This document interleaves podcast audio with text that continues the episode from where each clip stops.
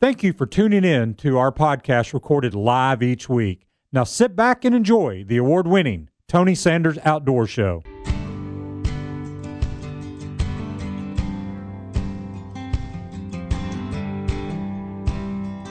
Tighten your life vest, wrap into your tree stand, and get ready for the award winning Tony Sanders Outdoors.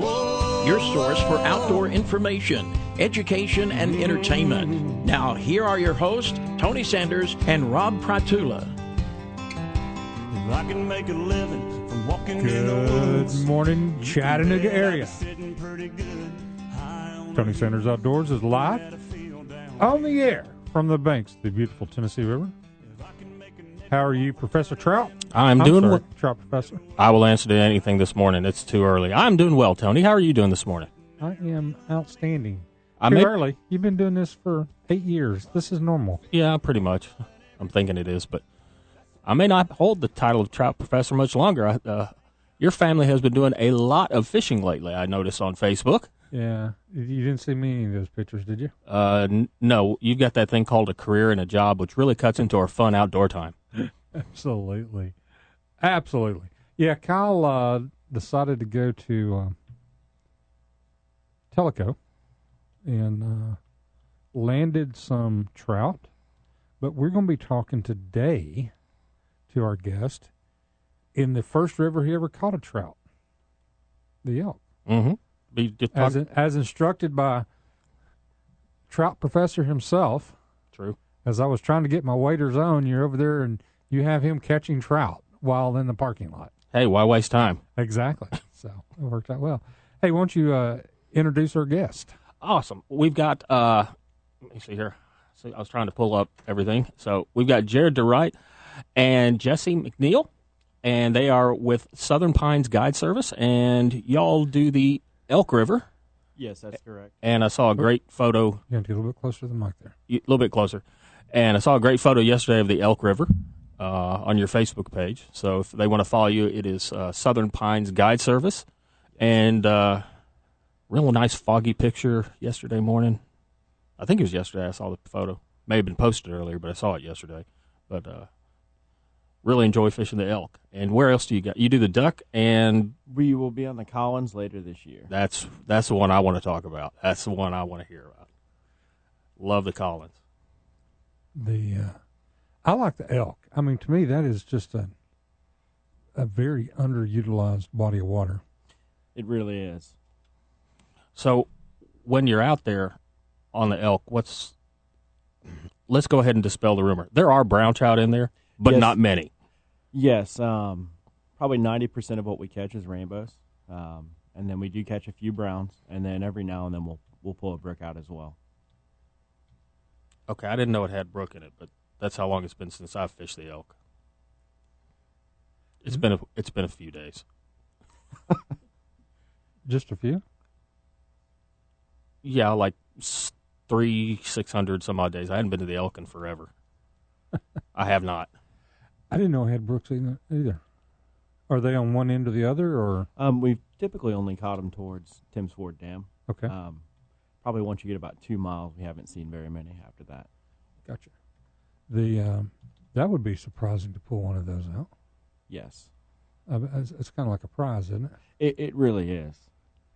The um, now I remember one time being up there, and we put in usually at the dam area, and then kind of walk down, and right around the bend where it's deep water and then it goes shallow. Yes, There's some um, some older guy, um, and I mean he probably was seventy with his wife, and they were out there, and they had this boat, and kind of a small boat, and uh, they had motored up from somewhere downriver, and we were asking, him, well, how's the fishing? Uh, hey, it's all right, and uh, I at that time I don't know that I even know what the limit of browns were on that water, but he opened up this cooler and it was just full of brown, and uh, and it's, I said, well, I guess it is pretty good then. No doubt. So uh, I don't. I, there's no telling how many he caught or whatever. I don't know. I, don't, yeah, I believe know. the regulations are a little bit different for the browns. There, I think it's one brown over twenty inches. Yeah, I think there's a slot on the elk, if I'm not Is that what it mistaken. is? Yeah. Okay. Well, it, it, it may it is now, but it may not have been. Yes, years it ago. may not have been then. Because He had a few. because they had a slot on the Caney for a while, and then they had trophy section on the Caney years and years ago, and now they don't have the trophy section anymore. Okay. So it you know the regulations change, and you ju- you know to be a good angler or outdoorsman, you got to know what the rules are and abide by them. So No, I know one thing with the elk too. I mean, your two main access points there are at Farris Creek Bridge and then Tims Ford Dam, and at both of those they do post the regulations. Um, with us, we're we're almost strictly catch and release only, so we we put everything back, so we're not really you know looking at those a whole lot. Hmm. So Yeah, I like I said, I I don't remember. I don't even remember when this was. It was a while ago, but it, it was funny. He had a few, just a few. just a few. so, uh, where, what part of the what part of the the elk do you enjoy fishing the most? Um, the section we do, it's about a nine mile section from Tims Ford Dam to Farris Creek Bridge. Okay. Um, we typically don't fish around Tims Ford Dam that much. Uh, it's normally pretty covered up with wade anglers. And since we're in a drift boat, we kind of like to give them the right of way. Um, we've got nine miles to fish, and you know they're they, they're kind of limited with what they have. Um, but there's some really awesome, you know, small shoals that you hit up, and uh, those those are normally pretty fun. In fact, uh, that's where Jesse, you know, one of her favorite spots there as well. Jesse, you're awful quiet over there. This is radio. Quiet is not welcome. Oh, I won't be quiet the whole time. Good, thank you. Still just waking up a little bit. I understand. I don't think the caffeine has kicked in quite yet. She's drinking water. I know that's what I'm saying. The caffeine hadn't kicked in quite yet. We need to get this girl some caffeine. I don't know, and I, I heard her. I heard her chatting when she first came in. A little bit of caffeine might really get her going there. Yeah. You, you got to be careful. So, You don't So- want to crank me up too high. so how how is it you fit in? Do you guide? Do you do all the other behind the scenes stuff? What's what's the deal with with you from your your side? I don't guide yet, but I'm working up to guiding in the future. Um, so right now, I just try to hit the river as often as I can. Um, I'm a full time park ranger, so I try to hit it um, with Jared when he comes up. I try to hit it as often as I can Okay. whenever he comes up. So where do where's where does your station at? Um, I work at South Cumberland State Park, which is located in it's one of Tennessee's largest state parks. It's located Grundy, Marion County, Franklin County, and uh, Sequatchie County. Right. But specifically, I'm stationed in the Fiery Gizzard. Okay. Mhm. I've always, I always loved the, the the sound of fiery gizzard. I just think that I just love that name. I don't know why. It's a cool name. It Mhm. is. It's It's got a variety of cool stories too, depending on if you want the truth or if you want a good story. Oh well, the truth. Don't let the truth get in the way of something good. That's the policy of every park ranger. I like that. It just sounds. I mean, fiery gizzard. It sounds like you know something a disease that chickens would get. Oh, that that cow's got you know hoof and mouth. That one's got blue tongue. Ah, that one's got fiery gizzard. You know, I mean, I always thought it was you know like some chicken disease or something. Is that? Fiery, fiery gizzard. That's what you have when you come back from a Mexican restaurant. Oh gosh, yes. Real fiery gizzard. Sorry, way too much information this early in the morning. I'm sorry. Go ahead. we're we're not serious yet. Oh no, not yet. It, I, I'll tell you after the uh, Sports' Warehouse chili cook-off, I definitely had fiery gizzard. Was eating tums trying to put that out. So I don't know if that's the where the term came from or not. All right, I'm let's guessing. let's get let's so. let's get back let's get back on the track. You want to? Yeah, sure, why not? All right. So, how long have you been a park ranger? I've been a park ranger for almost five years now. You enjoy that? I love it. Now, did you go to school for that, or did you go to school for like history or natural sciences? What was it? Um, I went to school for natural resource management with the concentration in parks and recreation. Okay, Um, I went to UT Martin in West Tennessee, sure. and uh, most of your park rangers throughout the state of Tennessee either go to UT Martin or Tennessee Tech, depending on which side of the state you live in. Um, they either go to most of them go to one or the other, but th- now there's a lot of other schools offering a lot of uh, outdoor recreation, wildlife programs as well. So we're getting a lot of MTSU, UT Chat, Knoxville, a lot of uh, rangers from from those schools as well. But I always knew I wanted to do something outside. But um, the summer after my freshman freshman year of college, I worked at the boat dock of Montgomery Bell, and I was pretty much hooked after that. Sure, I understand. Mhm. And you, how'd you get into this world of fishing guiding? So, um, started fly fishing about 10 years ago. Um, when I left the military, I kind of needed a new hobby. Um, I'd always fish, you know, primarily fish gear. I'd played around with fly fishing a little bit. Um, just needed kind of an outlet. Just, you know, all that extra pent up energy and everything. Needed a way to relax. And so I got into fly fishing pretty heavily. And um, actually was working with a uh, local outfitters in Georgia. And they were like, hey, you should, you should guide. And at that point in time, it was primarily gear. Um, so with that, they closed down, and I was like, well, you know, I got to find something else to do, and kind of wanted to figure out a way to make you know the outdoors a full time full time career. And uh, so after I you know w- made a big trip out west, went to Montana, Colorado, Idaho, I found out there's actually guide schools. Um, ended up going to one of those and got a captain's license. And for the last two years, I've been you know working towards opening up my own guide service, and then we kicked it off officially you know this this February. Awesome. And you pr- you guide primarily on the elk right now. Yes, that's correct. You're going. Rob was telling me on the way in that your your goal is for muskie. Yeah, so uh, hopefully next next year we'll be starting to offer some stuff on the Collins for muskie. Okay. Um, part of it is, you know, I love fishing for just about anything that swims. Um, that's you know, part of being a fly fisherman. Um, so with that, with where we live up in Grundy County, we're actually 30 minutes from two different accesses on the Collins River. So with that, it's kind of you know, there's not a reason not to get on the Collins and not to do that. I mean, that's what it's well known for. Um, with that as well, it's also stocked for trout, stocked with trout, and it has some excellent smallmouth fishing as well. How do you think those muskies get that big? They eat all those trout candy. exactly. Makes sense. They gotta have something to eat, right? Yeah. And muskies are big enough. You know what they eat?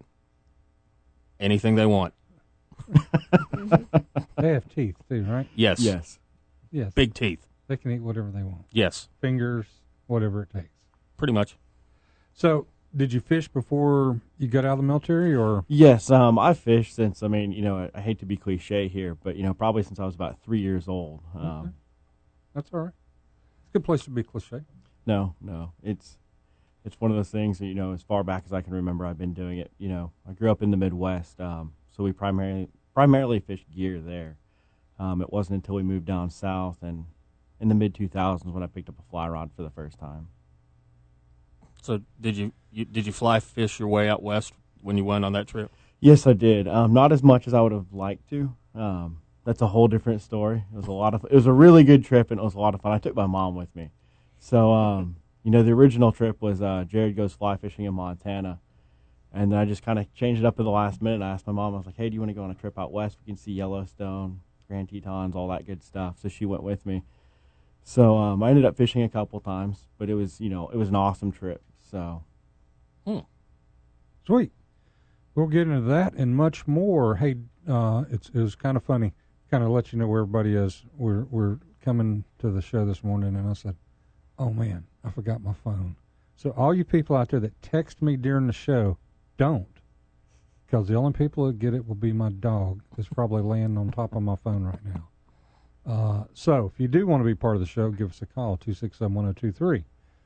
Uh, but the funny part of that was Rob's next question was, "Well, did you bring your gun?" I'm like, "Duh." So, so priorities are right. Phone's at home. Guns with me. Life is good. Don't call me because it won't. I won't answer. Does that make sense? Makes sense. They All can right. call me. They can call Rob. Call Rob. He's got his phone and his gun. All right. With that said, we're going to go to our first break of the morning, and we'll be right back on Tony Sanders Outdoors.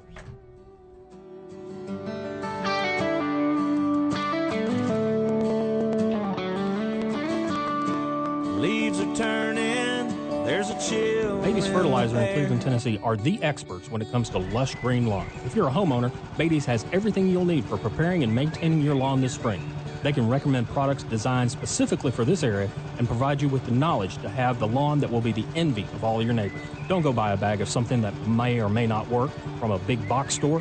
Beatty's has years of local knowledge and knows what will work in this area. Trust the local experts in fertilizer to assist you with your lawn. Make your neighbors really jealous. Call Beatty's. If you're a lawn care company owner or are on a landscaping crew, Beatty's can formulate special blends for your customers by the pallet. Your customers will be happy with the great results, and so will you. Call Beatty's for more information on bulk fertilizer for your lawn care company. Minimum quantities required. So whether you're a homeowner, lawn care company, or just like digging around in the yard, go with the pros at Beatty's Fertilizer.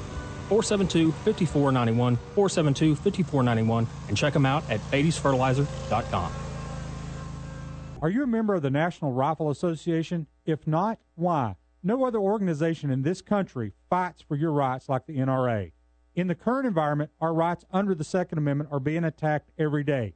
While we in the South may feel comfortable, that is not the case all across America. The NRA is taking up the fight for you, and you need to be a part. Join the over 5 million men, women, and children who are members of the NRA. Go to TonySandersOutdoors.com and click on the Join NRA link. Don't wait too late. If you need any outdoor supplies, there's only one place to go Sportsman's Warehouse. They have all the equipment you need, as well as a friendly, knowledgeable staff to assist you. If you want a firearm, then check out the thousands of guns they have on the shelf. If you don't see one you want, go to sportsmanswarehouse.com. Choose from over 6,700 models they have, and they will ship it directly to the store. Everyday low prices, no shipping charges, and no processing fees. Sportsman's Warehouse, the great indoors for those who love the great outdoors, Highway 153 and Lee Highway.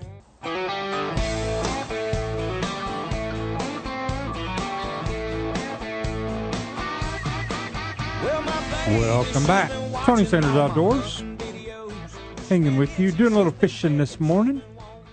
Hey, don't forget to uh, today, today, today, today, the uh, Chattanooga Ducks Unlimited Green Wings events happening at 11 a.m. at Covey Creek Farms. How do you find Covey Creek? Go to the Cloud Springs Road exit in North Georgia, the first exit in Georgia. Turn right. That would be the Costco exit for those of you that don't know. Turn right. Go about a mile, and you will see all the signs and stuff on the right. It's easy to find big event. Sportsman's Warehouse is the premier sponsor of that event. Every Ute for the first was it two or three hundred? Three hundred. The first three hundred Utes that come will get a free Green Wings membership, courtesy of Sportsman's Warehouse. That would be what I call giving back to the youth, and uh, so that's going to be a great time. I will be there. My grandson will be there. Rob will be there everybody will be there. That is, anybody in the outdoor world, in the youth world. So be sure and check it out. It's going to be a great event. It Always is. It is fun. Great weather today.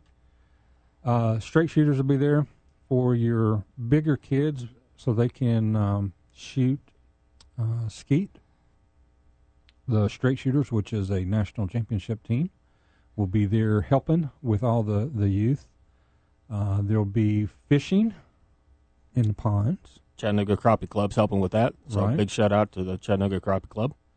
the um, gosh, I, there's going to be BB gun, archery ranges, stuff for the kids, fishing poles, lunch.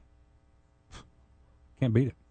Entertainment and education too. And even even the trout professor is going to be teaching how to tie flies and how to cast. Right? Correct.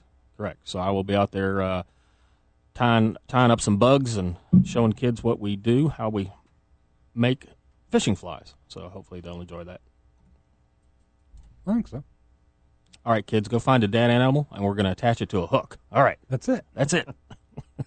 So it'll be a good time. Hope everybody gets out there. So how uh, now? You guys started your business when? Officially, uh, this February. This past February? As in two months ago? Yes, Oh wow, that's brand new. we, we are brand new. Well, so. con- good. Congratulations. Always glad to help somebody get get started.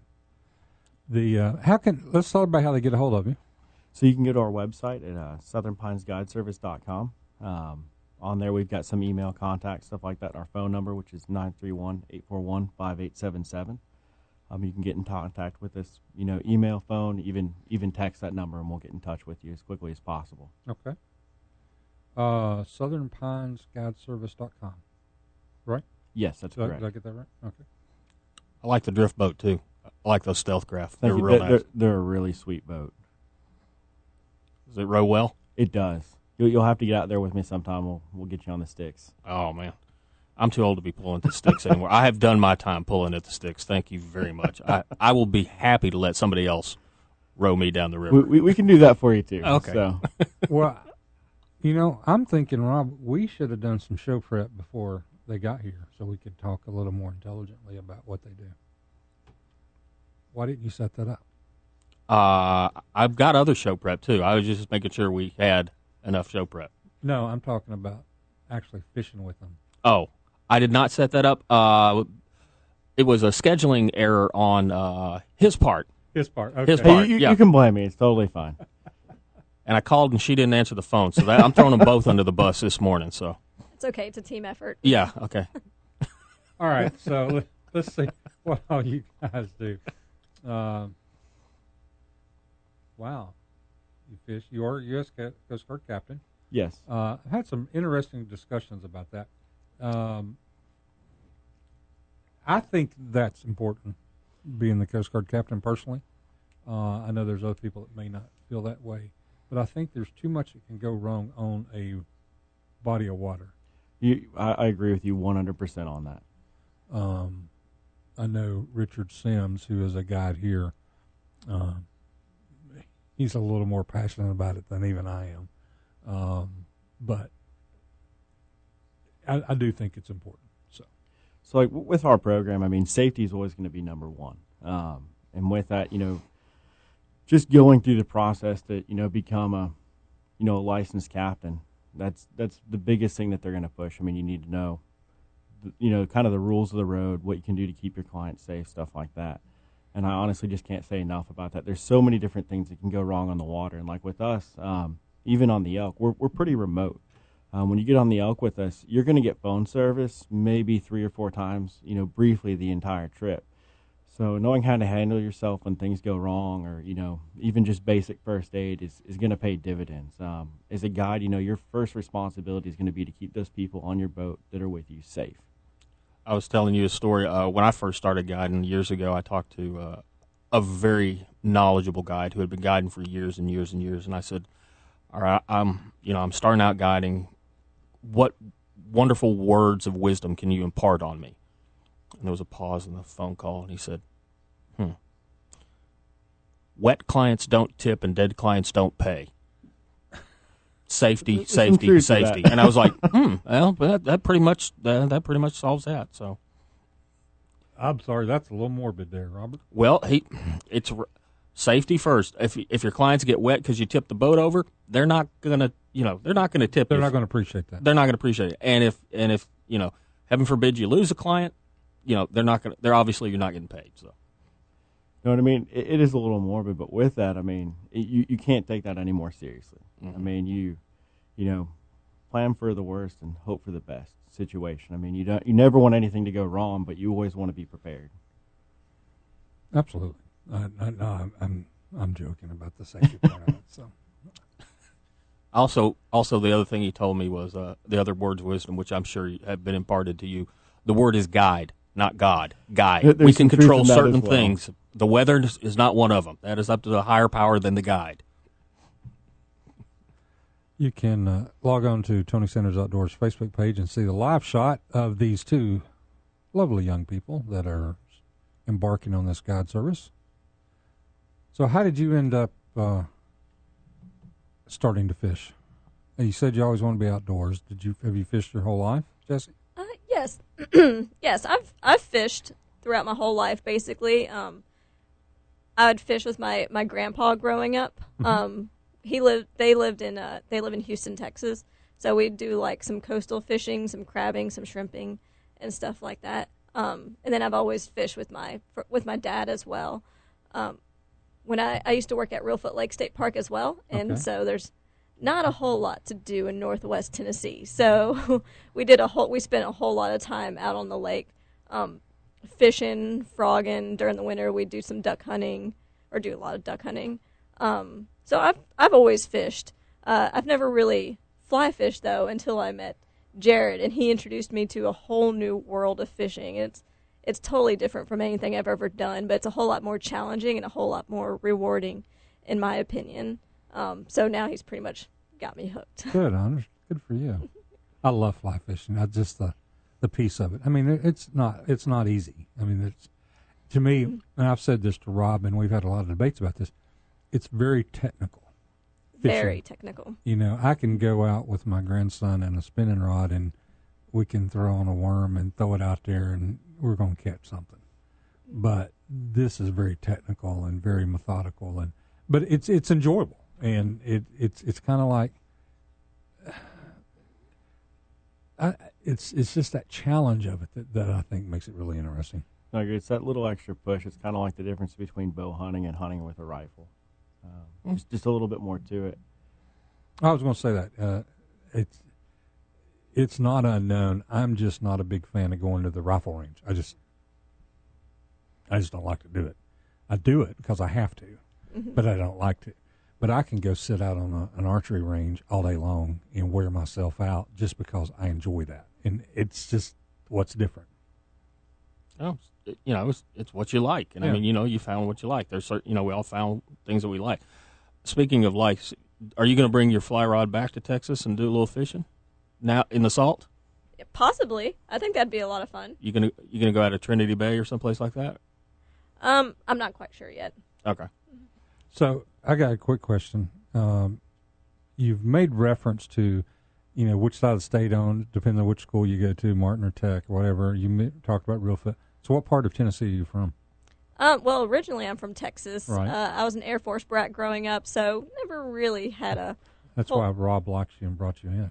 yeah. Now that now that I know that, mm-hmm. I like her. She's a Texan. It's nice to have a Texan in for once, because I mean, her being the only one, me being from Massachusetts, you know. So Two totally different places. Yeah. but uh, he's from Texas. he's from Texas. it's a running joke. Yeah, Okay. it's a running joke on the show. Everybody says um, I was born in Texas, uh, but I moved briefly to Massachusetts. But because I moved to Massachusetts, I therefore lost my Southern citizenship and became a Yankee. And then I infiltrated back down to the South, so I'm a Texas Yankee. Texas, yeah. Oh, Yeah. Don't, don't, don't feel too bad. I'm from Central Illinois originally, so You know what I'm thinking? Carp guiding. Yeah. Carp guiding. I, I have I have caught some carp on the fly, just not. No, we're talking the silver carp with shotguns and a Oh. boat. Oh, I've had a couple of those end up in my boat at Reelfoot. uh huh. yeah. People getting hit by them on a pontoon tour. Mm-hmm. That's a surprise. Yes, absolutely. All right. So from Texas, you went to where in, in Tennessee? Uh, I mean, from I was born in Texas, but we didn't. I didn't live there very long, but that's where family is. So Sure. that's that's kind of where I'll always call home. But when mom retired from the Air Force in in 1999, uh, we ended up in Dickson County, Tennessee. Okay. My family's all from Carroll County, so Okay, I know West Tennessee probably as well as I do East Tennessee. So I'm learning East Tennessee. Good, good deal. All right, we're going to go pay some bills. Uh, if you want to be part of this show, give us a call 267 1023 267 1023.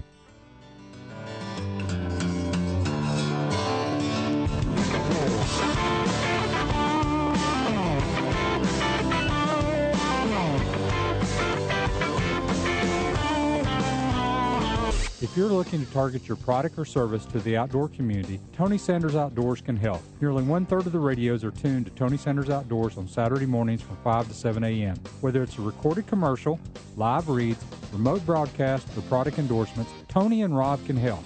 Give us a call at 423 280 3677 to discuss your advertising needs.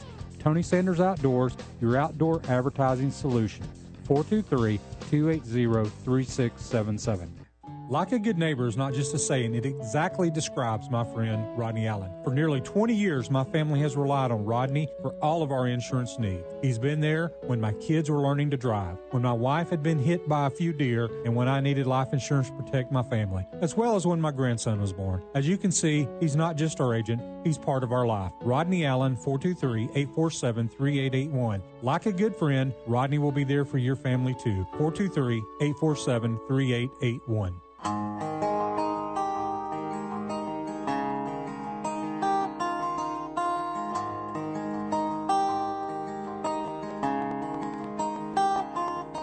It sits Welcome back. Tony Sanders Outdoors, on a couple hanging with you nails. and the It's worth the bucks, team at Southern Pines Guide Service. damn sure ain't safe. JJ, Jared and Jesse, JJ. JJ. That works for us. Jared and Jesse. So uh, you guys officially started in February, Yes.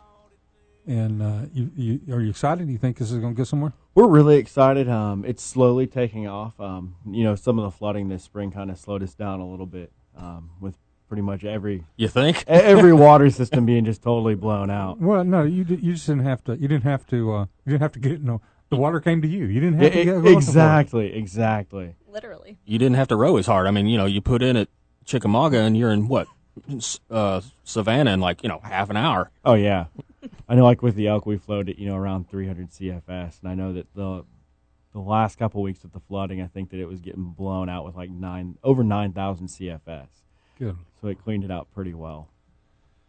The fish still there? So the the fish are still there. Um, we've been out the last three weekends on it, and um, it didn't fish as well as it did last year. But I know that TWRA, you know, it's being stocked heavily. Um, they dropped in some of those brood fish, so if you look on Facebook, you're going to see some pretty pretty big fish coming out of it. Um, we'll be back out again on it uh, Sunday, and we're looking forward to that because it's you know each weekend we go out, it's drastically changing and drastically getting better. So What's your experience on the elk? Um, small fish, small flies, mainly rainbows that were stocker in, you know, stocker in length and inches, you know, just ba- your basic stocker fish, which are fun to catch. But in certain parts of the river, I'm catching maybe near some creek run-ins and stuff like that. I'm starting to pick up some warm water species, and I've caught some decent smallmouth on the elk. Um, the duck, which is over also in that area, probably more of a warm water fishery, or at least I think it is. I've caught a lot of warm water species on that one. And the Collins, I, I witnessed a guy boat a monster muskie on a fly, and I had this.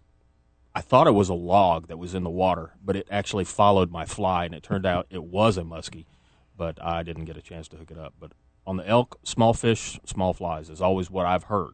And I mean, That's- by small, I mean 18, 20 size. We, uh, you know, we'll, we'll start out with some four, size 14 nymphs. Um, a lot of indicator fishing. Um, and there's some good streamer fishing, if you, if you want to call it that. Um, when you, you're, you're really correct in small fish, small fly. But with that, I mean, last year, you know, we had up to some 20 inch browns, um, and then some rainbows getting into the 14, 16 inch range. Um, when you when you're up near Tims Ford, you know, you're going to get a lot of those smaller fish. Um, but then as you get kind of past that, you're going to start getting, you know, some fish that have been there longer, you know, some holdover stuff like that. Um, and uh, we're, we're definitely working on, you know, throwing some some big meaty streamers for some of the browns. We know that they're there, um, and we've seen them. We've we've caught some bigger ones doing that, but um, we we haven't seen a whole lot of consistency there yet. Hmm. I'm sitting there looking at their website. Okay. I'm thinking. I'm thinking uh, a drift boat trip, Oh, yeah. full You- day. Full day? Yeah. Am I rowing? No, he's wrong. Okay, good. Full day then. No, we'll Full day it have is. to get Sure. that- I got no get you problem with that. out Upstream and downstream, right? Yeah. Both ways. He's strong. He'll take you anywhere. She she's been on there. Uh, a lot of times we do uh, carry a kicker motor on the drift boat. Right. Um, there's there's a couple sections of frog water. Oh, that's cheating. That's you, you- cheating. You know, you say that, but we want to maximize our clients' time where you know we can put them on fish. You know, you know consistently. Um, if I'm not rowing, I don't care if they're using a motor or an oar. and the only reason it's cheating is because I didn't have a motor. That's why it's cheating. well, I have definitely done it my fair share of times with just rowing, and it's not bad. But you know, when, generally when it's just us, or you know, it's just me taking out somebody, you know, as a buddy or something like that, we won't take the motor. But when we've got clients on the boat, we want to maximize their time. Plus, it's nine miles, and it is, a you know, it, it's kind of a lazy river. It's not moving real fast, so you've got a lot of water to get through. And you know, Yeah. our trips, you know, we say, hey, you know, eight hours minimum. You know, maybe ten. It's a long day. Yeah. Now, with that, we definitely get out, you know, at several different locations and do some wade fishing. And also, you know, we do a, a full shore lunch as well on our full day wade trips. I want to talk to you about the shore lunch, but uh, another quick aside. Uh, I was taking out a client and his wife, and they'd never fly fished. And they, I've got at the time my truck. I've got the drift boat hooked up to my truck, and the woman walks up to the boat and goes, "Where's the engine?" I said, "You're looking at him, ma'am. You're going to row all day?" Yes, ma'am. Wow, I thought you'd be bigger. yes, ma'am. Thank you, ma'am. I, I've gotten I've gotten some of that. So It is downstream. It is, and a lot of people don't realize that with the drift boat, you're actually back rowing the majority of the time. Mhm. Um, I mean, you're just sliding side to side, um, and that that's generally an interesting conversation with people that have never been on a guided drift boat trip or something like that, because you know after a while they, they kind of look at you funny and like, you, you know, it doesn't look like it's that much work. Like it, it's a lot of work. You have to know where to put the boat and everything, but it's you know for me it's relaxing. I really enjoy rowing. I enjoy the rowing, except when you get the rivers that I've hit, like the Bighorn. You're you're going along fine, and I've rode the Bighorn. I've rode the the little red, the white, and there's certain places where you know you get going, you get into a good spot, and then you've got to like back row and, and slide, Yeah, and you're you're pulling at the oars, and you're pulling you know as hard as you can to you know slide your way through you know a V or a rock situation like that. But no, uh, Definitely. people always would tell me, "Hey, there's a rock coming up." Yes, thank you. Appreciate that. That's why I'm that's why I'm going around it. And see, my, my experience on a drift boat is like, I want to fish over here. I fish over here. Go over Get here. over here. Get over here. Get over here. Go over here. Go over here. That I've had that one too. Hey, we should be on the other side of the river. Who's the guide? Yeah, and that that's something I've ran into, and I think uh, it, it'll never stop. But you know, you, kind of back to your guide, not God comment earlier. Um, you can only do so much. I mean, and one of the big pros to being in a drift boat is you get to fish spots that normally you don't get to wading. But with that, you know, the the people that are used to wading all the time, they don't understand. You know, hey, we get to go nine miles. You're going to get a lot of shots at fish, a lot of different locations. And sometimes, I mean, if you want to fish this spot on the left of the river, and there's you know another sweet looking spot, you know, 50 feet away on the right side of the river with a drift boat, sometimes you just can't always slide it over there for them. You can try, but it won't happen. Speaking of shore lunch, and now that we're on to food already this morning, as we normally do every Saturday morning, somehow we've always managed to get on to food. You do. I've heard you do a real good drift lunch. Is what I've so, heard. so we did take a very different approach to you know kind of the standard um, to the shore lunch. Um, that's probably one of the things that sets us apart a little bit from the other guide services in Tennessee. Um, and I, I know that there are some that do things similar to what we do. But when we talk about a shore lunch, you know, going to guide school, seeing, you know, that was prepping me to go to Alaska or, you know, a guide shop out west and, you know, what's expected out there. Um, the biggest thing I can say right off the bat is, you know, you're never going to get a cold sandwich with Southern Pines Guide Service. Um, when we talk about a shore lunch, we set up, you know, a legitimate table, chairs. Um, we fire up a grill, and um, we like to offer steak, salmon, baked potato, corn on the cob, you know, a salad, soup, stuff like that. We like to really take that to the next level. You're Tony's- eating good with us. You, you really do. Yeah, Tony's over there. His eyes are getting big. Steak, potatoes. I mean, did you, this is like restaurant quality food here. oh yeah. yeah. I'm used to, you know, Package of crackers and a sandwich diet and coke. A, And- sandwich and- and a baggie. Hey, we, we, we definitely have the crackers, the chips, and the snacks and everything. But you know, when we set up for the the shore lunch, it, it's a legitimate like lunch. I'm talking the crackers with you bring your own potted meat. You know, Oh yeah, no, no, we don't do that. So Dang. Sounds like they're like trying to do it the right way. no, and, and, and we are. Um, you know, it's nothing against anybody else that's out there. You know, guiding in Tennessee, but with the fly fishing stuff, I mean, there's there's a premium on that trip. Um, it, it's not cheap. So, and what you know, I saw is you know, you go out west, you you go to Alaska, anything like that. When you're paying by the day, the prices don't really change. So, you know, we're, we're new, we're young, and we want to be here, you know, long term. You know, we want to make a, you know, this kind of take up our entire career and lifetime. So we, we really wanted to do some, some things to set us apart. That'll do it. That food will do it. I'll tell you right now. And, and it also on those, those really slow days on the river, it definitely makes a difference. Oh yeah. And then I, I have been challenged. I mean, I've had some people talk to me like, well, you know, you don't you don't feel like that takes up too much time in the day. And what we do is, you know, on the elk, we have a very specific spot that we stop. I think it's pretty common for all the guide services to stop there. Um, but part of the reason we stop there is, you know, while we set everything up, the clients get to wade fish. It's some kind of, you know, on their own time. They get to go down, you know, several hundred yard bank. Um, and then, you know, they get about 30 minutes. We get everything set up pretty quickly, um, get the grill going, get everything, you know, cooked. And then they sit down. While they're sitting down eating, you know, I go ahead and start breaking down the grill and all that stuff. And I mean, honestly, the most they're really waiting where they're not fishing is maybe 15 minutes as I load up the boat, and that's you know that's a you know that's a really long stretch for that amount of time. Um, normally it's about five minutes. We're pretty quick. We, we've we've definitely had some practice. So you know, and like we touched on earlier, you know, we officially you know kicked off our business in February, but um, all last year we were on the elk. You know, guiding buddies, family members, um, people that would you know just getting into fly fishing. You know, just getting them out on the water so that we could run our program. Um, and that's you know we were able to fine tune it and really get everything- Research. exactly. You know, Yeah. figure out what worked, what didn't work, um, because that's going to change a little bit on every river. Hey, uh, we've got just a couple minutes here before the break. Um, a little bit different speed fishing. Um, Major League Fishing is uh, hitting Dayton, Tennessee this week. This is the fourth stop on the MLF tour, and uh, that's going to be happening in Dayton, Tennessee, April 9th through the 14th. So it's a f- five days. Wow. I didn't realize it was that long. I didn't either. Uh, th- of course, this is not this is not this is not uh, weekend fishing here. This is big time stuff, and uh, so this is going to be happening. Uh, looking forward to that, seeing what happens out of that. But that is coming up this coming week. So uh, go to uh, majorleaguefishing.com, majorleaguefishing.com to find out a little bit more about it. So you too can go up there and enjoy yourself in Dayton, Tennessee. I got a little something here, sticking with the fish. Uh, Jack's Bait and Tackle. Uh, everybody knows where Jack's is. You get all your great worms and stuff there. They are having a crappie contest for April. There's no entry fee. All crappie must be alive and weighed at the bait shop. They will have first and second place. First place is a crappie rod combo and a gift card. Second place is a combo and a $15 gift card. Remember, 10 inch minimum on the crappie. So if you want to participate in that throughout the month of April, stop by Jack's Bait and Tackle. Sweet. All right, let's go pay a bill. We'll be right back. Tony Sanders Outdoors.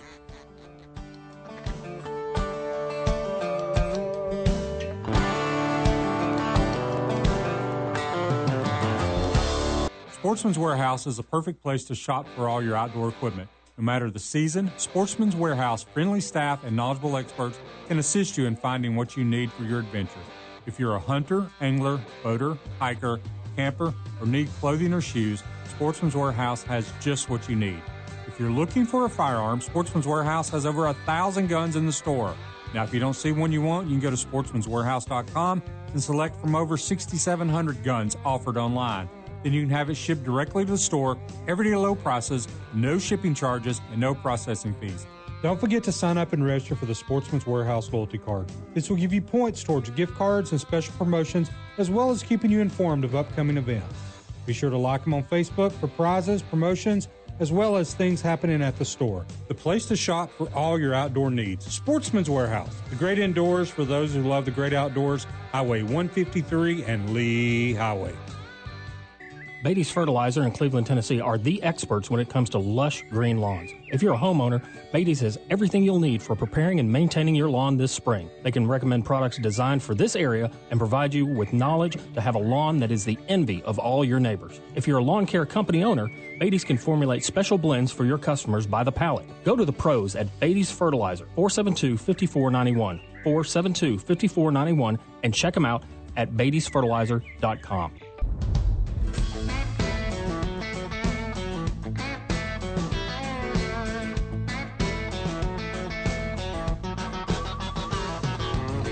Welcome back. Wrapping up this first hour of Tony Sanders Outdoors. Can't find show prep, Rob. I've lost it. Well, let me run down the outdoor calendar real quick. Yeah, that'll work. Uh, coming up today, the Ducks Unlimited Great Outdoors Festival out at Covey Creek Farm, 11 to 3. Bring all your utes out there and let them have a great time. All the conservation organizations are going to be out there. And the first 300 kids are going to get a free Green Wing membership by the primary sponsor, who is your Sportsman's Warehouse. They will also be out there, and they're giving away a camping package out there today, too. So some lucky kid will win that. Coming up on May 4th, Sportsman's Warehouse Dream Tournament out of Chester Frost Park. It's going to start at Safe Light. Come out. Uh, we will be probably broadcasting live. I will be out there in coat and tie and all that other great stuff because once again, it is graduation weekend. Then on the 1st of June, the Rocky Mountain Elk Foundation banquet is going to be at a Alhambra Shrine starting at 5 p.m. Doors open up there. And on the 5th of September, The Medal of Honor Heritage Center Sporting Clays event is going to be out at Benton Sporting Clays. That will be talked about a little bit more when time gets closer. But start your practice shooting so you can come out and shoot for the Medal of Honor Heritage Center. There you go. Hey, uh, Roberto, what Sir? did you think? We have a new perch record in the state of Tennessee. I saw that. Is- That thing was huge. Did It you see the photos? I did. I did. It was, it was, it was, it was bright and big, It was portly, Very, Portly. very healthy. very portly. and Like- it was caught in what body water? It Uh, was a, it was a free, free flowing stream. right. It, uh, let's see here. Oh, I, I got the story up. Yeah. I found show prep. Mm-hmm. I sent you show prep. I told you I sent you. It was caught at uh, Coe number three. Yep. And um, the gentleman, Mr. Lorenz of Michigan, now has the Tennessee perch record of, and I'm looking for the numbers from the, it was, there was two pounds, three ounces. That's a huge yellow perch. So I got a question since I'm, I'm surrounded by fishing people. In reading the story, they made the decision where they were going to fish based on where the eagles were circling, Mm-hmm. or the was it was eagles, right? Correct. Just because the eagles circling, we think there's fish right there. Apparently, there was. Of course there is. If an eagle's circling, America. America. Go fishing. America. Fish there. So they're getting ready to dive. At least that's what, according to his grandfather, Mm-hmm. they're getting ready to dive and get their own food. And it would make sense because the bright yellow of a perch would probably shine up through the water where an eagle would see it as well. Correct. I have never thought about. I've watched the birds, especially in saltwater, but I never thought about watching it where an eagle is circling to decide where I want to fish. And apparently, that was the the thing that that drove them to fish where they did. Uh, apparently it was, but I'll I I'm with you. In saltwater, I'll watch where the birds are. Never actually use that tactic in freshwater. Um, I've seen a lot of ospreys dive in the water out on the lake up there, but I don't run over there and throw a line in. But maybe I should start. Is- I, do you do you use n- nature like that? A little bit. It, dep- it depends how rough of a day it is. how how you know? Um, no, but there, there's a lot to that. Um, I know, like with striper, they'll watch for some of the birds when the striper round up the shad, stuff like that. Um, on the elk, we just have constant wildlife, so I, I don't pay attention to it as much there. Hmm. Um, Is there a lot of competition on the on the elk? Are there a lot of There's- other guides? there's some other guides. Is on there? Okay. I just I've never I've never had a guide up there. I fished I fished I like the elk. Um but I've also never I've never I've never been on a boat on the elk. it's it's another you know it's it's one of the rivers that's I really feel is underrated. Um, when when you hear TWA talk about it, it's one of the highest yielding trout streams in the state. Um, it's generally slam packed full of you know trout. Um, this year's been a little rough just with the flooding, but I mean last year we the numbers that we were producing were just amazing, um, and it was consistent. I mean. Uh, you're, you're consistently getting shots at fish for nine miles, Right. and that's that's pretty incredible. My uh, my son who we were talking about earlier just went to the Tellico was actually talking about going to the elk uh, very soon. I'd, I'd highly recommend it, especially right now, um, especially with those brood fish that they released in there. Sure. I like catching the big brood fish. Yes. I don't really care. I like to catch any of them. Hmm, true, but I like the big ones. That's because you know when I fish, that's all I fish. I only fish Of, the of big course, ones, of you know, course. You know, You know, All right, we got about a minute here before we wrap up. this. He's a fisherman. You got to watch him. we we all lie a little bit. a little. Who are you kidding? We're fishermen. Um. Anyway, the uh, tell everybody again how to get a hold of you. uh, you can check us out at southernpinesguideservice.com or give us a call at Lord. Uh, Nine three one. 931 841 841. 5877. I was going to give Jessie a second here. I've got it right here. Do you, Yeah. you, you can scoot over with me. If you, No, you can also check us out on Facebook as well. Um, Southern Pines Guide Service. So, There you go. What's the number again, Rob? Area code 931-841-5877 or email them at southernpinesguideservice at gmail.com. All right, we're going to go and uh, get the news, and we'll be back after the top of the hour. Tony Sanders Outdoors. Loving every day.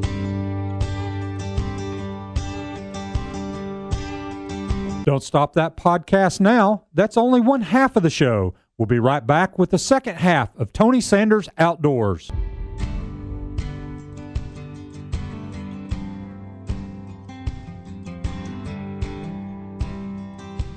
Tighten your life vests, strap into your tree stand, and get ready for the award winning Tony Sanders Outdoors.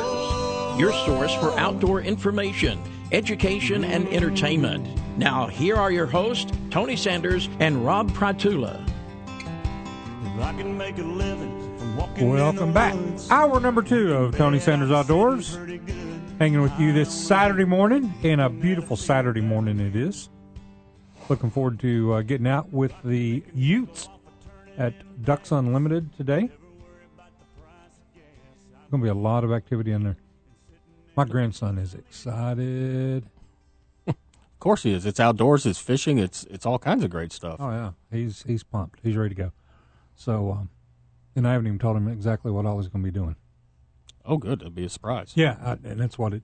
I, I didn't want him to know. I wanted him to just kind of go over there and go into overload because there will be a lot of stuff to to overload him. His eyes are going to be as big as dinner plates. So that's going to be a fun day. Uh, I want to do a shout out to our buddy Keith Watson, who, um, you know, most people the the white truck that I drive is was actually his truck. I bought it from him when he got his truck from his buddy out in uh, Wyoming. Well, he decided to uh, total it yesterday.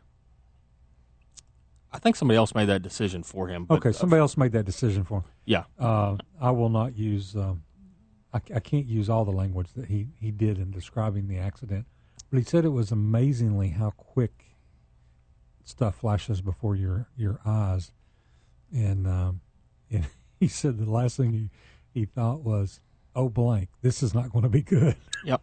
and but and I've I've been in a couple of wrecks like that where everything just kind of slows down and you realize this is not going. And and he said he he did remember spinning towards opposite traffic Oh. and um, but luckily stopping in the medium, which was not that big. I'm surprised he stopped and looking at it because Yeah. uh, he's actually. I'm looking at a picture of it. He's actually in. He's actually on the other side of the road, but the median is only maybe a truck wide. If I mean, that. It's very small, and um, but it was enough to get him stopped before getting out into the other traffic. But someone pulled out in front of him, and he made the wise decision to hit the back of their car instead of where he was aiming, and which would have probably not ended well for the the other person. So good for him. I'm glad he's okay. Yep. Chit chatted with him last night, and he's in the market for a new truck. I do believe. Well, maybe we can talk him into a uh, a white truck with a few thousand miles on it. There, uh, I, I know a friend who's got one that would be happy to talk to you, Keith. Yeah, you want to buy it back, Keith? Come on. Yeah, exactly. I, pr- I bet I haven't driven it 2,000 miles since I got it. I know. That's why I was saying, hey, garage kept. You know, hey, sweet deal, sweet deal, Keith. Just letting you know. Glad you're all right, Keith. Yeah, I'm glad he is for sure. All right. Now we have in the house uh, two people. We're going to get a little bit into to you, um, Jessie, because you have some interesting background as well. Southern Pines Guide Service. It's a new guide service. It started out in um, Middle Tennessee. Guide predominantly on the elk, right? Yes, that's correct. Elk, duck. You do duck too. Yes, yes. So uh, we actually Monday we're purchasing a, a new boat. We're getting a 14 and a half foot raft from Stealthcraft, and um, once we get that in, we'll definitely start kicking off some half day floats on the on the duck. Okay, so you got the duck, the elk, and then the Collins eventually. Yes, the Collins eventually. So our plan is um, we're we're slowly we'll, we'll be using the raft on the Collins as well, um, but we, we want to steadily grow. Um, so if you know the goal was for early 2019 get the raft, and the goal for the end of this year, early 2020, is to actually buy a 16 foot jet boat as well. Sweet. River sled, baby. That, that'll be a lot River sled. of fun. Oh, that it will be. What will be? You got to you got to you got to make a living now. This is not- exactly. This is exactly. not all play. So it's a business expense. You know, e- exactly, you get to write off your taxes. you know you're talking to a CPA. I know. I know. That's too funny. Well, good, good for you, and uh, and I hope uh, I hope it, hope it keeps growing. Now, Jessie, you're a park ranger Yes, I am. at Cumberland, South Cumberland. South, South Cumberland. hmm South Cumberland State Park. There's three parks in Tennessee with the name Cumberland in it. Not that we would want to confuse people or anything. Well, uh, I mean, that we get call. Everybody gets calls for each other all the time. They'll call South Cumberland wanting to uh, reserve a cabin, and it's like, well, our cabin is an eight and a half mile hike down a trail, and it's wooded bunks. So I think you mean to call Cumberland Mountain. uh, So So- no, the South Cumberland is in. it's in uh, Grundy County, Marion County, Sequatchie, and Franklin counties. So where, where's the actual? If if I want to top it in to go there, what? our visitor center is located in Monteagle, Tennessee. Okay. Mm-hmm. Oh, good lord! I didn't realize it was way over there. hmm It's over at Sewanee. Yeah. It's it's a pretty massive park. Uh, we span about just under thirty-one thousand acres. Now, how so many how many rangers are there? we have seven rangers and three managers. Okay. Mm-hmm. Now you went to school studying. Natural resource management with the concentration in park and recreation. So as as a park ranger, do you spend a lot of time um, on the recreational side of parks, or do you spend more time doing the the resource management side of parks? Well, me personally, I do. I guess uh, more of the recreation. Uh, every ranger has their own strengths, Right. and mine. Um, my strength is interacting with people. Um, so uh, on the fire you get into the park, that's you, you get hammered with people, and uh, so and we do as park ranger, we also do a lot of education as well. So uh, constantly doing guided hikes, um, birds of prey programs, snake programs, pretty much any kind of programs where we can get people to stop and listen to us, basically. Good. Mm-hmm. Uh, yeah. Uh, Jarred said that you could um, talk to somebody for thirty minutes about a tree and keep them interested. I don't know necessarily necessarily about a tree, but Hey, she, she's It- done it with me. it's it depends. Uh, hemlocks are pretty important, There you so yeah. And aren't we losing those because of some blight or something? yeah, we have the hemlock woolly adelgid, unfortunately, which is a teeny tiny little beetle that will absolutely obliterate our hemlock trees. Um, but the state of Tennessee actually has this interesting group of people called the Hemlock Woolly Adelgid Strike Team, and they uh, wait, wait, stop. I've got, I got this picture in my mind right now. These guys rappelling out of helicopters.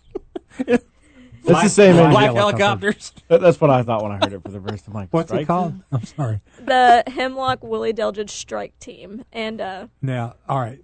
Not to offend anybody from Mm-hmm. the what is it? from the we'll just say the Strike Team. The strike team. Yeah. The Hemlock Strike Team. Yep. Um, I'm sorry. I'm- if I offended you, I'm sorry.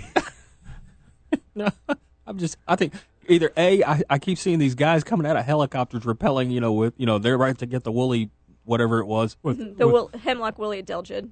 getting the. Yeah. I can just go, go, go, go.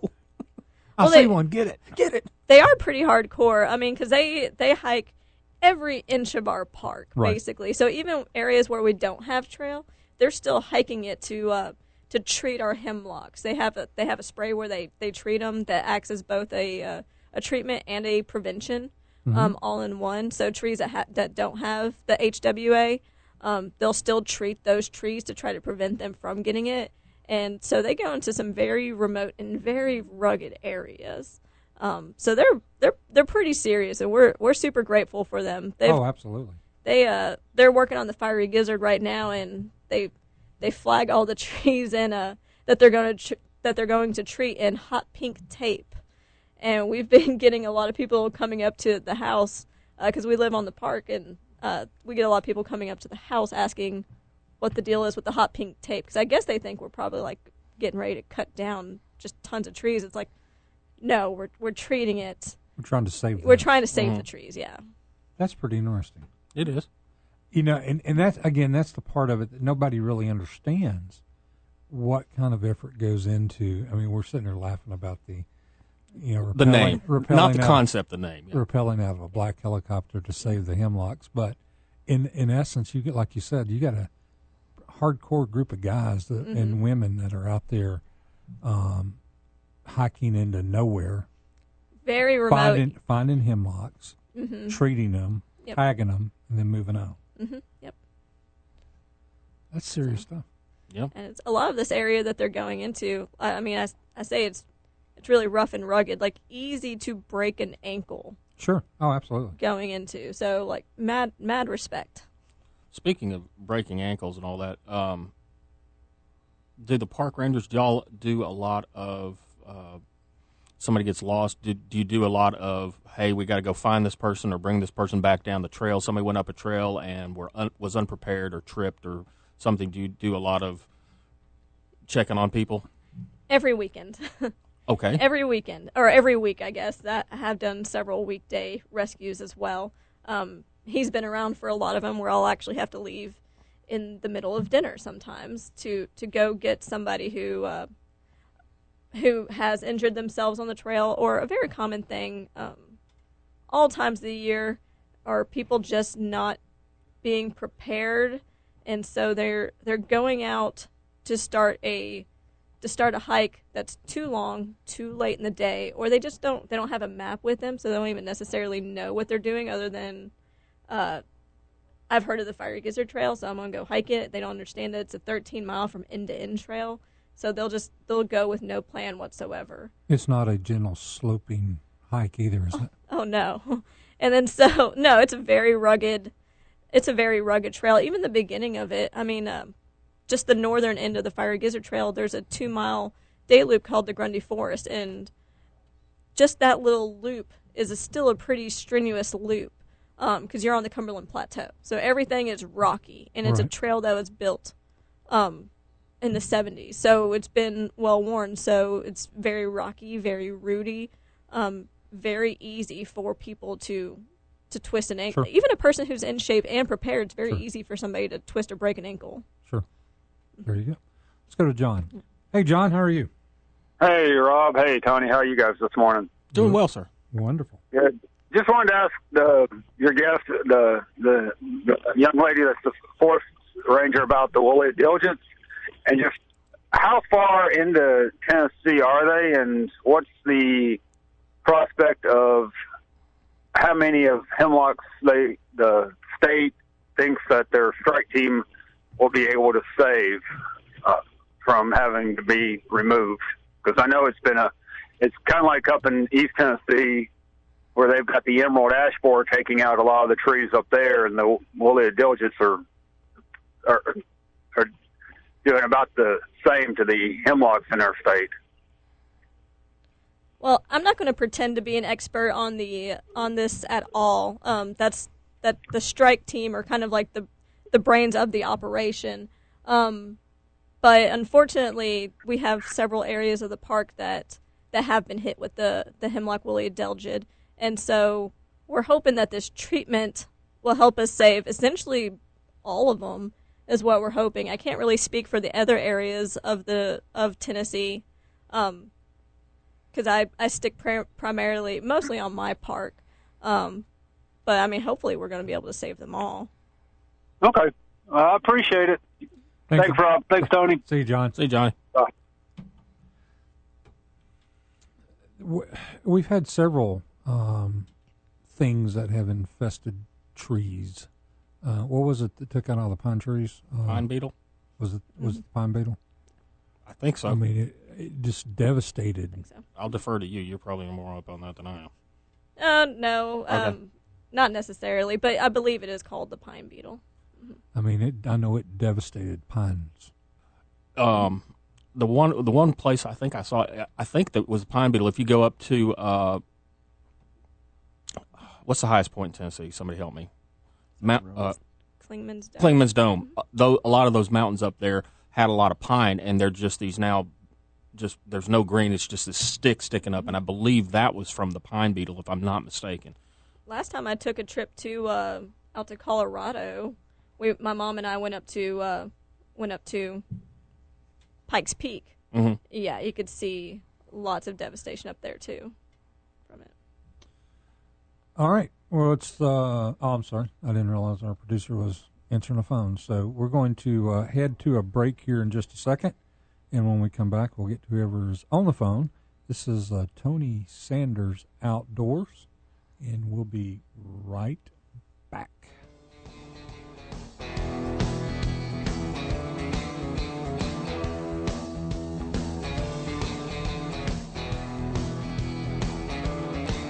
Are you a member of the National Rifle Association? If not, why? No other organization in this country fights for your rights like the NRA. In the current environment, our rights under the Second Amendment are being attacked every day. While we in the South may feel comfortable, that is not the case all across America. The NRA is taking up the fight for you, and you need to be a part. Join the over 5 million men, women, and children who are members of the NRA. Go to TonySandersOutdoors.com and click on the Join NRA link. Don't wait too late. If you're looking to target your product or service to the outdoor community, Tony Sanders Outdoors can help. Nearly one third of the radios are tuned to Tony Sanders Outdoors on Saturday mornings from 5 to 7 a.m. Whether it's a recorded commercial, live reads, remote broadcast, or product endorsements, Tony and Rob can help. Give us a call at 423 280 3677 to discuss your advertising needs. Tony Sanders Outdoors, your outdoor advertising solution. 423 280 3677. Sportsman's Warehouse is a perfect place to shop for all your outdoor equipment. No matter the season, Sportsman's Warehouse friendly staff and knowledgeable experts can assist you in finding what you need for your adventure. If you're a hunter, angler, boater, hiker, camper, or need clothing or shoes, Sportsman's Warehouse has just what you need. If you're looking for a firearm, Sportsman's Warehouse has over a thousand guns in the store. Now, if you don't see one you want, you can go to sportsmanswarehouse.com and select from over 6,700 guns offered online. Then you can have it shipped directly to the store, everyday low prices, no shipping charges, and no processing fees. Don't forget to sign up and register for the Sportsman's Warehouse loyalty card. This will give you points towards gift cards and special promotions, as well as keeping you informed of upcoming events. Be sure to like them on Facebook for prizes, promotions, as well as things happening at the store. The place to shop for all your outdoor needs. Sportsman's Warehouse, the great indoors for those who love the great outdoors. Highway 153 and Lee Highway. Beatty's Fertilizer in Cleveland, Tennessee are the experts when it comes to lush green lawns. If you're a homeowner, Beatty's has everything you'll need for preparing and maintaining your lawn this spring. They can recommend products designed for this area and provide you with knowledge to have a lawn that is the envy of all your neighbors. If you're a lawn care company owner, Beatty's can formulate special blends for your customers by the pallet. Go to the pros at Beatty's Fertilizer, 472 5491, 472 5491, and check them out at Beatty'sFertilizer.com.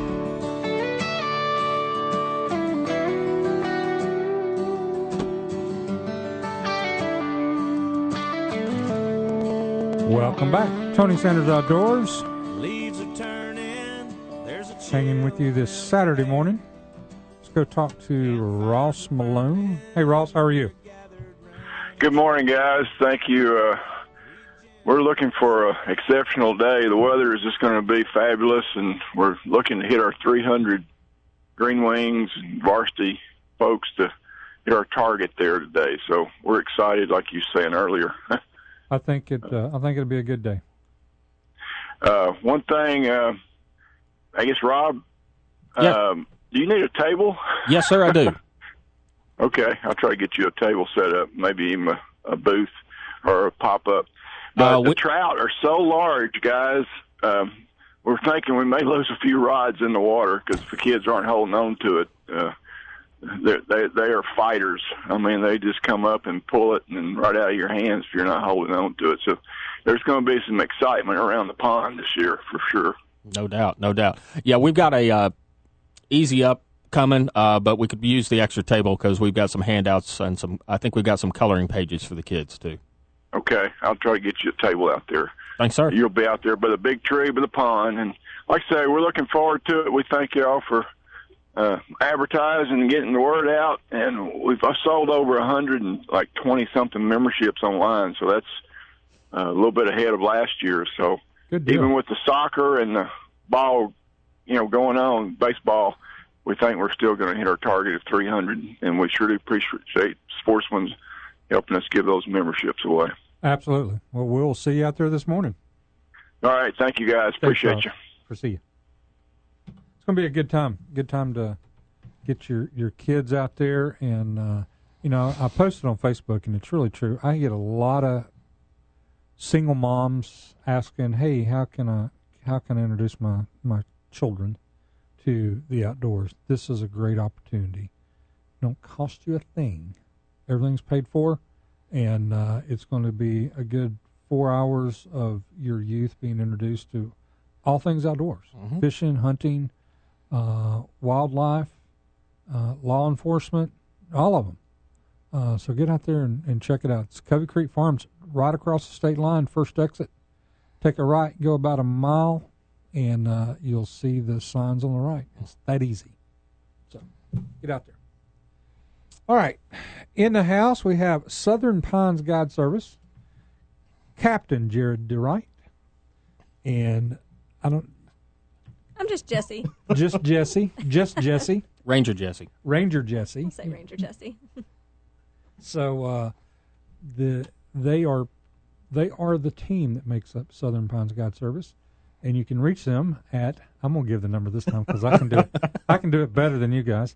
931-841-5877 931-841-5877 uh, or check them out on the web at southernpinesguideservice.com That's correct. or on Facebook, same thing, Southern Yep, Pines same Guide thing. Service.com. Mm-hmm. See some pictures and stuff. We'll we'll be getting some new pictures up soon in the next week or two. Cool. It's pretty much that's my Facebook feed. Is you know, I, I, I, being a member of Trout Unlimited, all that. It's just pretty much. My wife will look at my Facebook feed and she'll go, "It's just fishing porn. That's all it is." Yeah, we, we can have a lot here, worse fish there. hobbies though. Oh, speaking of fish, uh, the TWRA is welcoming comments for its 2020 to 2022 fishing regulations. So, if you want to share an idea with the TWRA about a fishing regulation that you think needs to be implemented, there's a comment period going on from Monday, April 11th through Tuesday, the 23rd. Public comments uh, will be considered by fisheries managers and may be presented as proposals for changes to the regulations. So you can go to fishingregs.comments at tn.gov. Please include fish comments in the subject line, and you can make a recommendation and be a part of helping out the state of Tennessee with regulations that you think need to be The implemented. um, the um, and and if you believe most people on Facebook, um, we don't read your comments anyway, so we're just going to do whatever the heck we want to do when we get up there on the dais. yeah, that's probably true. So.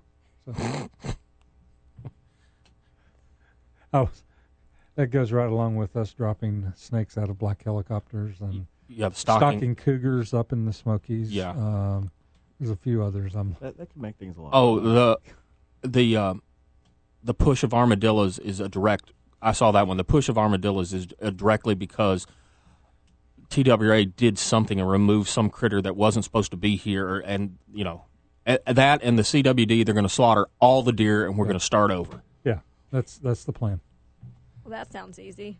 Yes, Why not? Yeah. absolutely. Sure, Just start all over. I can't believe. I mean, we were talking this morning. Social media is a good thing, but it can also be a very bad it, thing. it can.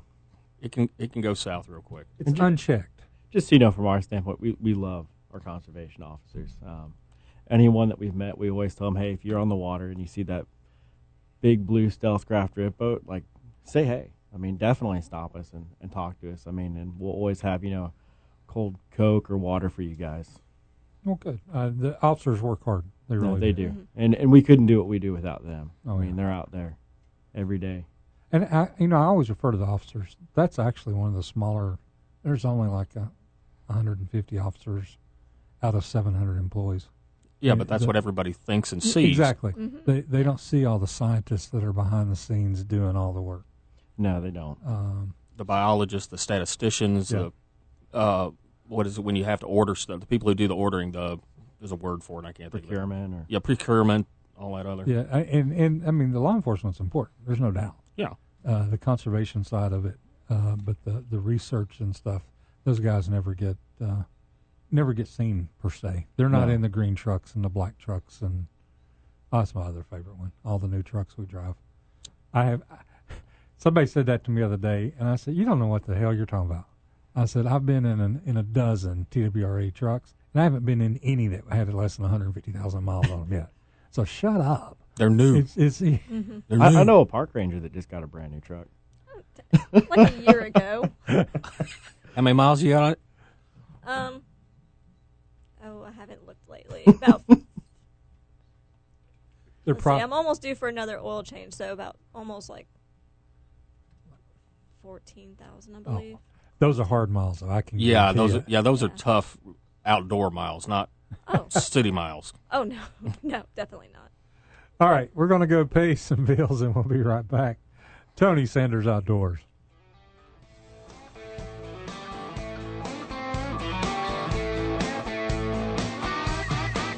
Well, my baby, she's been watching all my hunting videos. She's been itching, she's been begging, she's been wanting gotta get up early. If you need any outdoor supplies, there's only one place to go Sportsman's Warehouse. They have all the equipment you need, as well as a friendly, knowledgeable staff to assist you. If you want a firearm, then check out the thousands of guns they have on the shelf. If you don't see one you want, go to sportsmanswarehouse.com. Choose from over 6,700 models they have, and they will ship it directly to the store. Everyday low prices, no shipping charges, and no processing fees. Sportsman's Warehouse, the great indoors for those who love the great outdoors, Highway 153 and Lee Highway.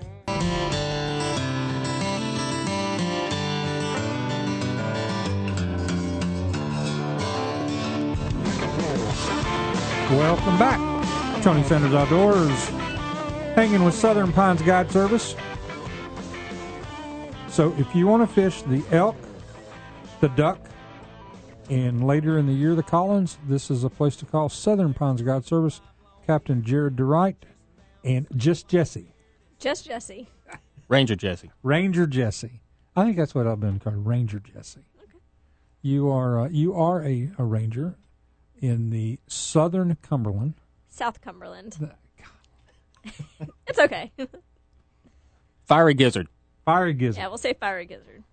fiery gizzard. uh, but you are uh, South Cumberland Yes. hmm State Park. You've been how long have you been with the the Park Service? Um, I got hired. Well, I mean, if we're going back to the very beginning, I started working at the boat dock at Montgomery Bell in 2011. But full time, I've been um, working for the parks since uh, 2014. So almost five years. Is this what you always wanted to do? I've always wanted to do something outside. Okay. Um, didn't quite know what, but once I started working in a park, I, I said, yes, this is it. I could I, I could see that being uh, not only do you get a new truck to drive around, but you, Mhm. you know I waited like five years for that Truck. I understand. I appreciate that. Uh, but it is a it's it is a great chance to be outside and do stuff that's enjoyable. Absolutely. What's the what's the craziest thing you've seen in the park that you can say on the radio on a family show?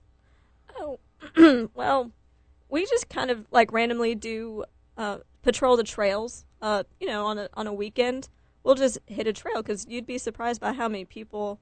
Um, when I'm just hiking, and I don't do long hikes because I gotta be able to get back to my truck pretty quickly if something happens.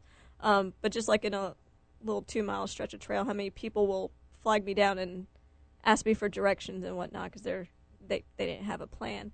But one of these days I was doing that, and uh, somebody saw me on the trail, and they were like, "Are, are you are you looking for the four wheeler?" I was like, "There's a four wheeler here," and he, they were like, "Yeah, there's a four wheeler." are you in uniform? Huh? Are you in uniform? Yes. mhm. Okay. So people know to ask me for questions, Okay. and that's why we do it to you know try to prevent um, Sure. accidents and whatnot. But I was, I, so I asked him. I was like, "There's a there's a four wheeler." So clearly I didn't know about the four wheeler. He's like, "Yeah, there's a four wheeler in the creek over there." I was like, well, "This just got a little more interesting." So there's just a four wheeler in the middle of Fiery Gizzard Creek that happened. It was in the process of being stolen, and uh, the person the person I guess who was stealing it was riding it on the side of the bluff uh, Mhm. of the landowner's property, and then the four wheeler just started tumbling, Right. and so it fell down the side of the bluff and ended up in our creek. Okay. So essentially, that day it was raining four wheelers. Right. that was a pretty that was a pretty crazy day, and uh, the guy got off the four wheeler as it started tumbling. Um, we never found the guy. I was asking people, I was like, "Have you have you seen somebody who's probably pretty beat up because you know it fell down a bluff?" Uh, but we he he skedaddled out the other side of the bluff before we were able to get there. Um, But yeah, that was a pretty pretty crazy day.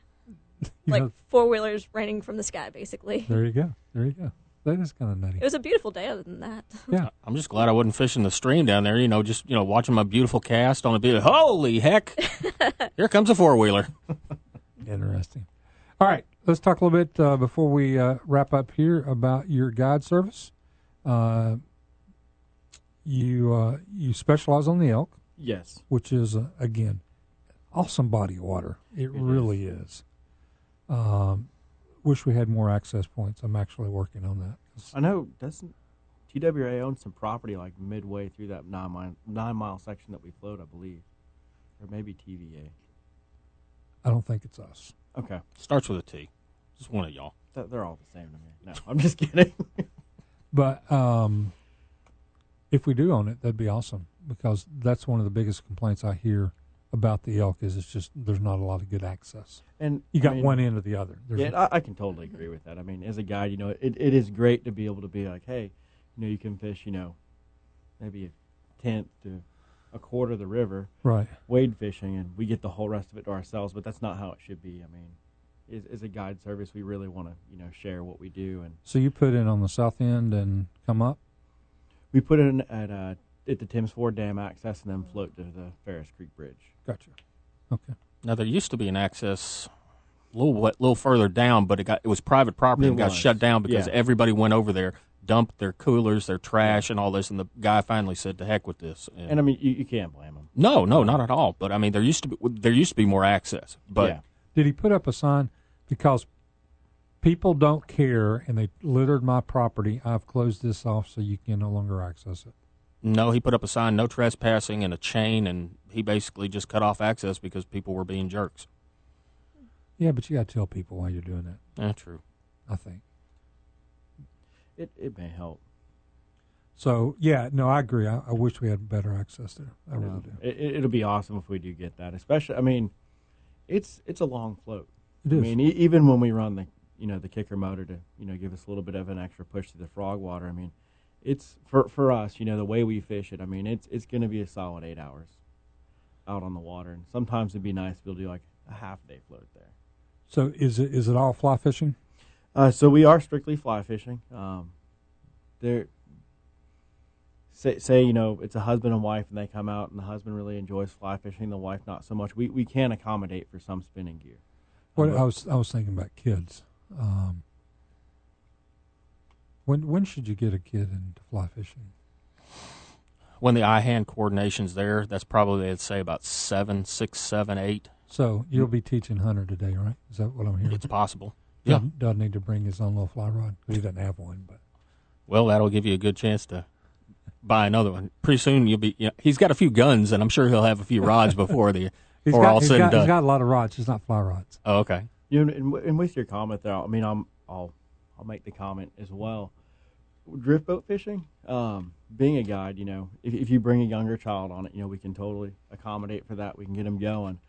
But um, with a drift boat and you know, like indicator fishing, you don't have to have a super long cast. Um, that's that's one thing that, that I've kind of run into is you get guys out that are newer and uh, they feel like they've got to make that hundred foot cast to catch a fish and you know they forget that you know just the leader itself is nine foot the rod's nine foot so you're you know you're almost Almost twenty 18 feet out. yeah. almost 20 feet off the boat right there and then you add a little bit of fly line i mean if you can get it out 30 feet total we'll, we'll get you on fish no problem and even closer than that so It's what I've always said. If you can cast 40 feet, you can fish pretty much anywhere you want yeah to.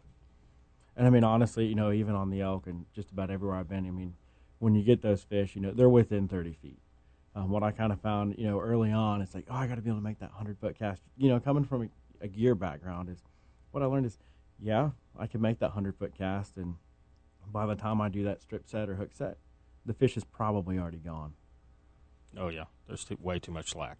So- Um, I just had a question. Just went out completely out of my head. Sorry. i wouldn't know I've got a question. I would, okay Uh, did a did you teach her to cast? i did Okay, and b how did y'all meet? Well, that, that's an interesting story.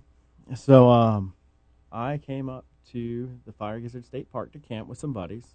Um, on my way, I found out that they were all bailing. I was I found that out about 30 minutes outside of the park. A bunch of Marines Yeah, Bailed. they decided not to go because it was going to snow that night.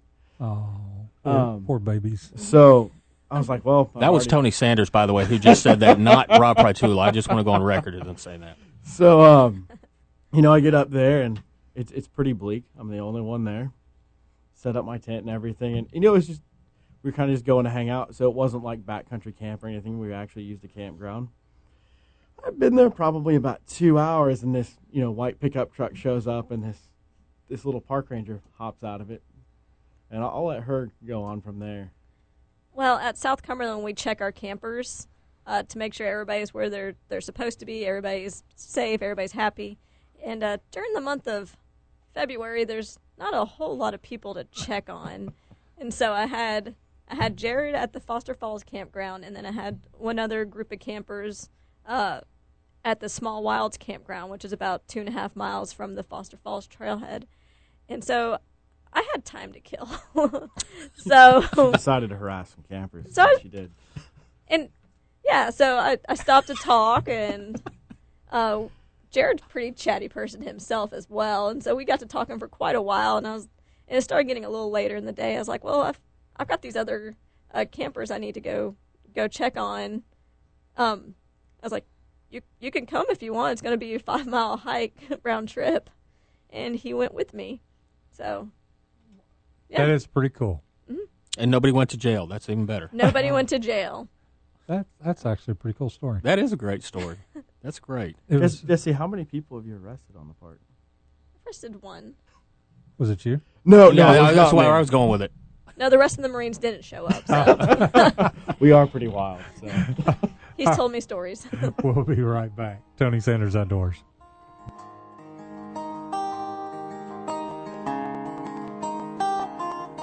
It sits above the mantle on a cup. Beatty's Fertilizer in Cleveland, Tennessee are the experts when it comes to lush green lawn. If you're a homeowner, Beatty's has everything you'll need for preparing and maintaining your lawn this spring. They can recommend products designed specifically for this area and provide you with the knowledge to have the lawn that will be the envy of all your neighbors. Don't go buy a bag of something that may or may not work from a big box store. Beatty's has years of local knowledge and knows what will work in this area. Trust the local experts in fertilizer to assist you with your lawn.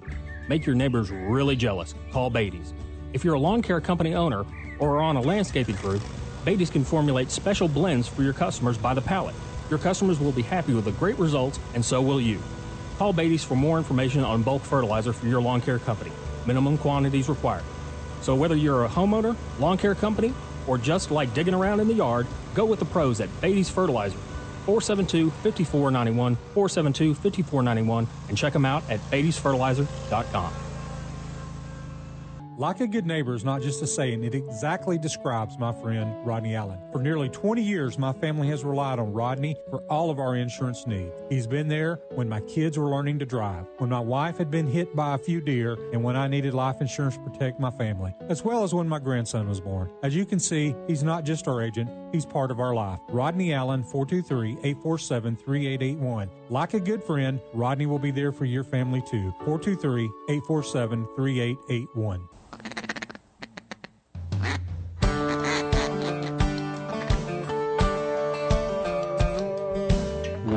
Welcome back. Tony Sanders Outdoors wrapping it up. I see your reputation has preceded you, Rob. The police have arrived in force. Yeah, there's about two or three of them out there. I think I may be going back in a police car this afternoon here. End up in the back seat somewhere. I'm not real sure. Well, you've been there before. It's all right. Admiral? All right. Uh, been having a good time here today with Southern Pines Guide Service. And uh, you can, again, you can check them out at 931 841 5877. 931 841 5877. SouthernPinesGuideService.com or on Facebook under the same name. So, guys, thanks for coming in so early. And thank you so much for having us in here. yeah, it's really been fun. It has been. I got to come check out your park. Uh, you, you, you definitely. Uh, I think you would make the, the whole nature Experience. park Mhm. experience. I think it'd be kind of interesting, and uh, and that's that's definitely part of your job. That is. That's our that's our favorite part of our job is uh, introducing people to the outdoors. I'm not doing a five mile hike through fiery gizzard, though. I can tell you that. No, that's okay. I can I can shorten it. I'll give you. I have shortcuts. like a hundred yards. Uh, Maybe not that short. And then uh, if you if you want now, do you hope to to eventually uh, join the guide actual get out and guiding, or are you going to do that maybe just on weekends or whatever? And as park ranger, wildlife officers, your your job never really stops. I mean, it's like on all the time. So I, I don't know how you can how how you can make that all work for you. I don't know. Uh, well, we plan on trying at least. Um, I do plan on guiding in the future. I think it's important. I think, uh, and and we've seen it several times. I think having a, a lady to work uh, with, with some ladies and uh, not just ladies. I'm not limited there, but I think that does make. We've seen it with uh, uh, Amy Ray. Yeah, uh, and women in the outdoors and Yeah, Yeah. And, and you do some of that stuff now already, right? I do. I have a backpacking trip coming up in May. I call it Women in the Wilderness, and this is going to be my fifth year leading this trip, um, getting women more comfortable backpacking.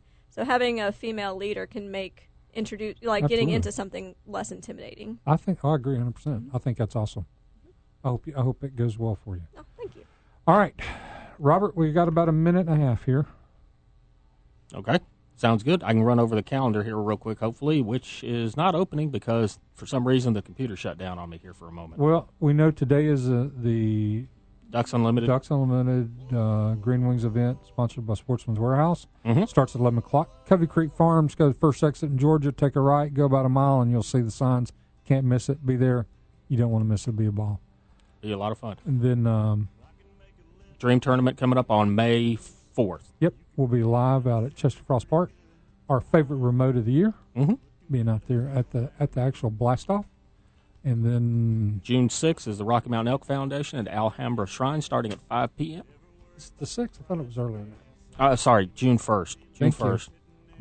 Sorry. D- Don't don't let reading. It's Yeah. the fundamental skill. Yeah, it opens up all kinds of new doors. All right. we'll call it. We'll call it that. J and J, thank you so much. Thank you for having us. Thank you so much for having us It has here. been fun, and uh, look forward to uh, to getting to see you guys succeed and grow in in the future. That's awesome. Definitely, definitely looking to get you guys out on the river with us too. and See Oh, what that- all we do That's firsthand. oh yeah, arm was twisted enough. I'll be there.